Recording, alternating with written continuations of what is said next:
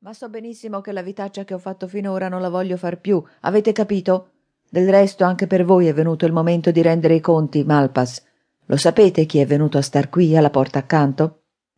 Aveva avuto quell'informazione per caso la mattina stessa, appena arrivato. Malpas si raggomitolò ancor più nella pesante veste da camera e sghignazzò. Ah, tu credi che io non lo sappia, eh? Credi che non lo sappia che Leonardo Marshall abita qui accanto? Ma non capisci, pezzo d'imbecille, che son venuto a star qui soltanto per essere vicino a lui? L'ubriacone rimase a bocca aperta. Vicino a lui? E per far che? È sempre stato una delle vostre vittime. Un farabutto anche lui, ma voi riuscite a derubarlo. Si può sapere perché mai volete stargli vicino? Questo è affar mio, fece l'altro. Lasciami la roba e vattene. Un corno vi lascio, esclamò Lecher alzandosi. E non me ne vado finché non so tutto di voi, Malpas. Non crediate di continuare a infinocchiarmi, caro mio. Ci ho pensato su tante volte, sapete, e ho capito benissimo che voi non siete quel che volete sembrare. Se ve ne restate laggiù al buio in fondo alla stanza e mi obbligate a parlarvi da lontano, ci sarà la sua buona ragione. Stavolta voglio proprio vedervi bene in faccia e non vi muovete.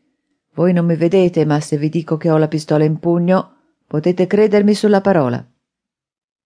Fece due passi avanti, ma urtò contro qualcosa che lo fece indietreggiare. Era un filo d'acciaio invisibile nell'oscurità, teso da una parte all'altra all'altezza del petto. Prima che egli potesse rimettersi in equilibrio, la luce si spense. Allora egli andò su tutte le furie, si slanciò in avanti con un ruggito e strappò il filo. Ma un secondo filo, a un palmo da terra, lo fece incespicare e lo mandò a gambe all'aria. Accendi un lume, vecchiaggio della malora! Gridò alzandosi a fatica. Sono anni che tu ti ingrassi alle mie spalle, che mi succhi il sangue, ladro maledetto, ma farò la spia, sai? Se non tiri fuori i quattrini è proprio la volta che faccio la spia. Bada, è la terza volta che mi minacci. La voce parlava proprio dietro a lui. Egli si volse come una belva e sparò. Le pesanti tappezzerie di stoffa smorzarono il fragore del colpo, ma nell'attimo dell'esplosione egli scorse una figura che cercava cautamente di avvicinarsi all'uscio. Pazzo d'ira sparò nuovamente. Il fumo acre della cordite bruciata si diffuse come un velo per la stanza chiusa. Accendi la luce, vigliacco! urlò. In quella la porta si aprì ed egli vide quell'ombra sgusciar fuori dalla stanza. In un batter d'occhio fu sul pianerottolo anche lui, ma il vecchio era sparito. Dov'era andato a finire?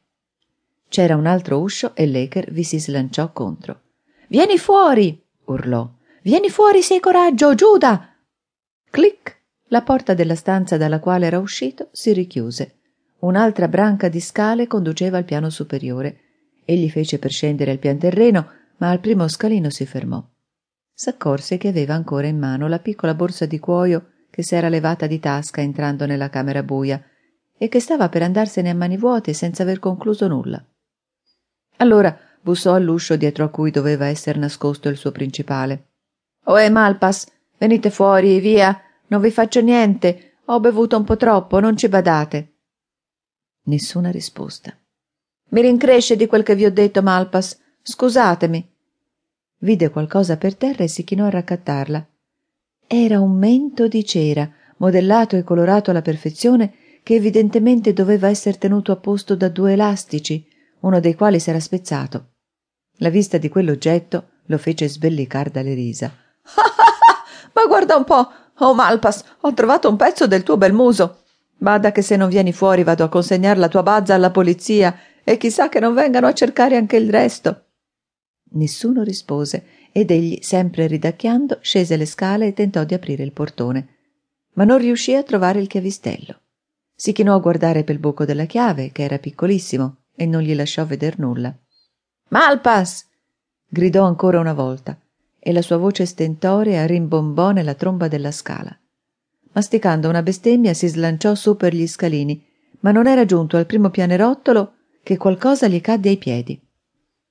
Alzò il capo e vide l'odioso volto del vecchio sporgersi dalla ringhiera. Vide un oggetto oscuro che gli cadeva addosso e si scostò per evitarlo. Un attimo dopo ruzzolava per le scale come una massa inerte.